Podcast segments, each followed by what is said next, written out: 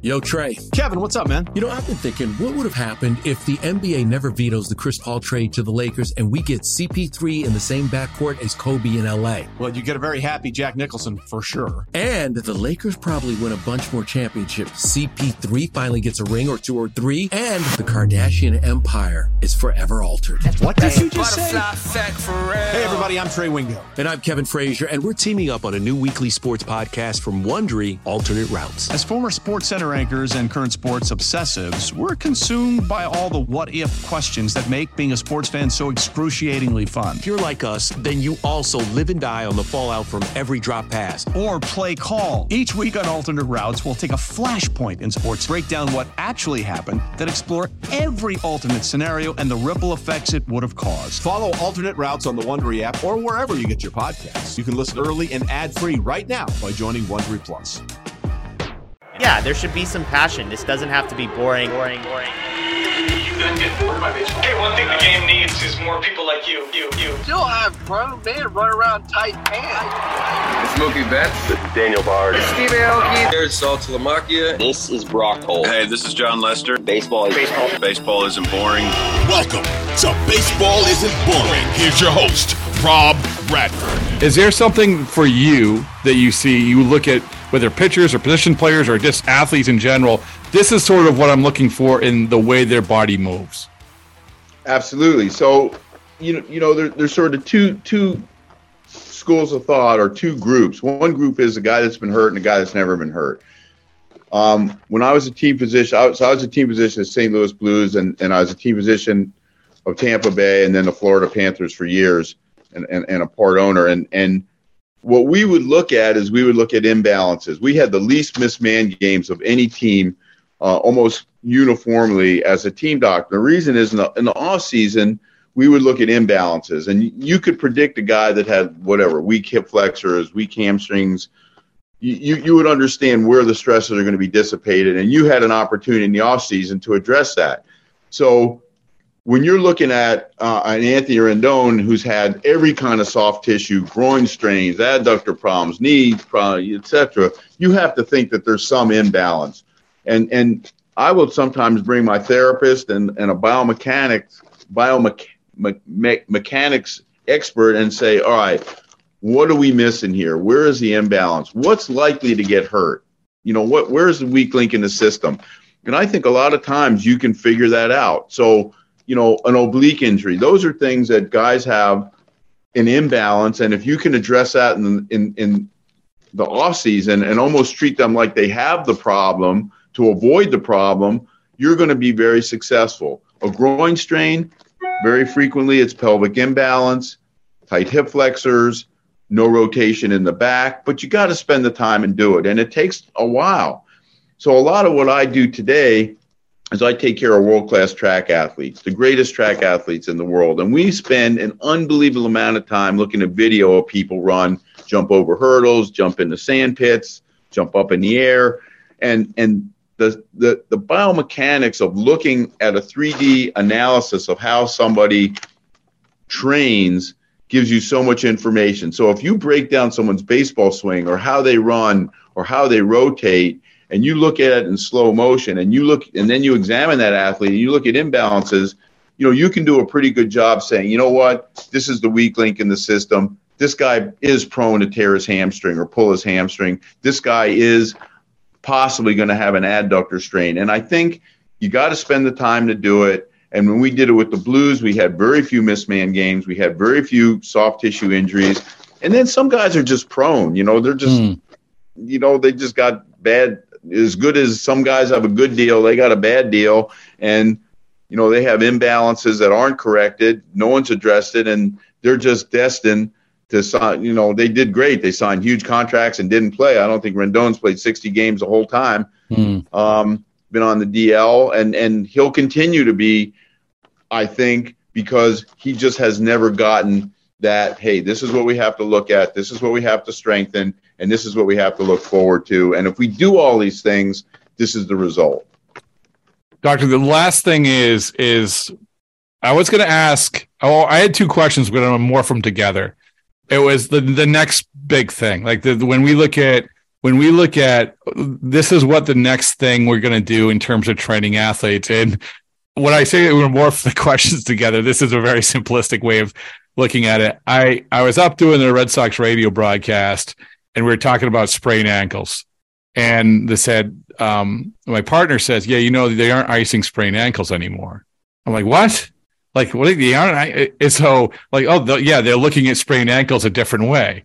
And this fascinates me the fact that that, that something we're being told all these years, all these years, they're looking at a different way. So I guess those are those are really two questions: as have they ev- evolved in terms of treating sprained ankles, and also what is the next thing you see in terms of the way, the effective way that athletes can be trained, particularly baseball players. So, so I think you have to you have to use the technology that we have, and and the technology that I see, um, something called Dorsavi um, using AI, using 3D motion analysis, and trying to understand the, the, the exact biomechanics. Doesn't matter if you're running to first base, you're running 100 meters, but understanding what breaking it down into the most simplistic biomechanical motions to improve those motions. So if you want to run faster, you know, the simplistic way to run faster is be on the ground less, right? The more hmm. you're in the air, the faster you run. I mean, got to be. So what what what do your what does your body have to do and and how does it generate torque? And i think that's where we're going. I also think if i know someone's going to pull their hamstring or their propensities to pull their hamstring i'm going to prp them and give them mesenchymal stem cells in the off season. And when the season starts in anticipation of this so they don't pull their hamstring. Hmm. so i think the big the next big things are under, using ai to understand what the propensities are right? So you take an athlete, you put in all the data. What what is his most likely injury going to be, and where is the weak link in the system? And then let's treat let's treat that in the beginning, so we don't have to treat that later. We don't really want to treat it a week before the Super Bowl or the week before the World Series. We want to treat it in the off season, so we don't have to see it. So that's the first thing. The second thing is and this is what I think, I think you're going to see monoclonal antibodies, and you're hearing it here first, hmm. treating a lot of these. Um, I'm going to call them soft tissue injuries, and that's kind of a, a lumping kind of thing. But a lot of these injuries using the athlete's body's response to heal the athlete's problems. So cortisone, a lot of these things, you know, they're they're out. They're they're with your snakeskin wallet or whatever. but these other things are going to be using your ability to heal and these monoclonal antibodies or these stem cells to heal things where your body's just getting an augment or a push. And I think that's where this is headed. And I think we're looking at injuries completely differently than we ever have. So I think the way to look at an injury, first of all, everyone in sports going to get hurt. If you mm. play NFL football, you play Major League Baseball, I mean, a few guys go through their career, never get hurt. You talk about outliers, they're outliers. But everyone's going to get hurt at some level. So it's our job to figure out what that weakness is, you know, what's going to get hurt, number one. And number two, how can we strengthen the area that has this propensity? And that data is going to be very real to us. So you're going to hear people say in the next couple years, in the off season, we did all this biomechanical testing, and so and so has a 26% chance of tearing his labrum. Mm-hmm. And, and so this is what we're going to do. You know, I know you're going to try to knock me out in the third round. So in the third round, I'm ready for you. And so that's what that's where I think you're going to see medicine going. But I think you're going to see a lot of uh, headway in in in in in these biologic treatments, and I think that's that's going to be groundbreaking in terms of the sports fan and for the doctor or the sports doctor probably not most doctors but the sports doctor it's, it's going to be said hey this is something we've been working on for the last four or five years. How many guys are doing that now? Nobody. Well we are uh, yeah. probably a few guys. Yeah but you're going to see it a lot more obviously like i mean but, but, it's going to become the standard just like the internal brace you know when, when it first came out and we started doing them people are like you're doing what I said, well, you know, to me it makes sense, and and we use it on the MCL, the inside ligament in the knee, and we mm-hmm. augment our ACLs with it, and we augment our rotator cuffs because tendon strength is tendon strength. So if we can make it stronger and we can rehab it faster, and there's less propensity for it to tear, you know, let's give it a ride. Wow, that's that's fascinating stuff. And should I uh, ice my ankle or no? You should ice your ankle. Okay, there you go. I've got. I listen, doctor. I've done a lot of these. I've done a lot of these over my career. This might be the best one. So I Well, appreciate that. Yeah, it was really fascinating, and I love, I love the evolution of it. I love the insight. So just thank you so much for for joining us. And a t-shirt and sweatshirt are on the way. So there you go. Well, we we love it, and you know, let's do it again. I mean, it's it's, and you know, we we can talk about injuries as they come, but I, I think I think it's interesting. Fans really like like when the patients come in, they'll say, "Hey, I know you saw so and so was in the paper. You know, tell me." People have just a real interest, but I think the interest really is, you know, how that can impact them. Maybe their son, who's a pitcher, or their daughter, who's a soccer player, or you know, so if, if, if Stephen Strasburg has TOS, thoracic outlet syndrome, how, how am I going to avoid my son from getting that? And so I- I think I think it rings true to a lot of people because, you know, it hits home in their family.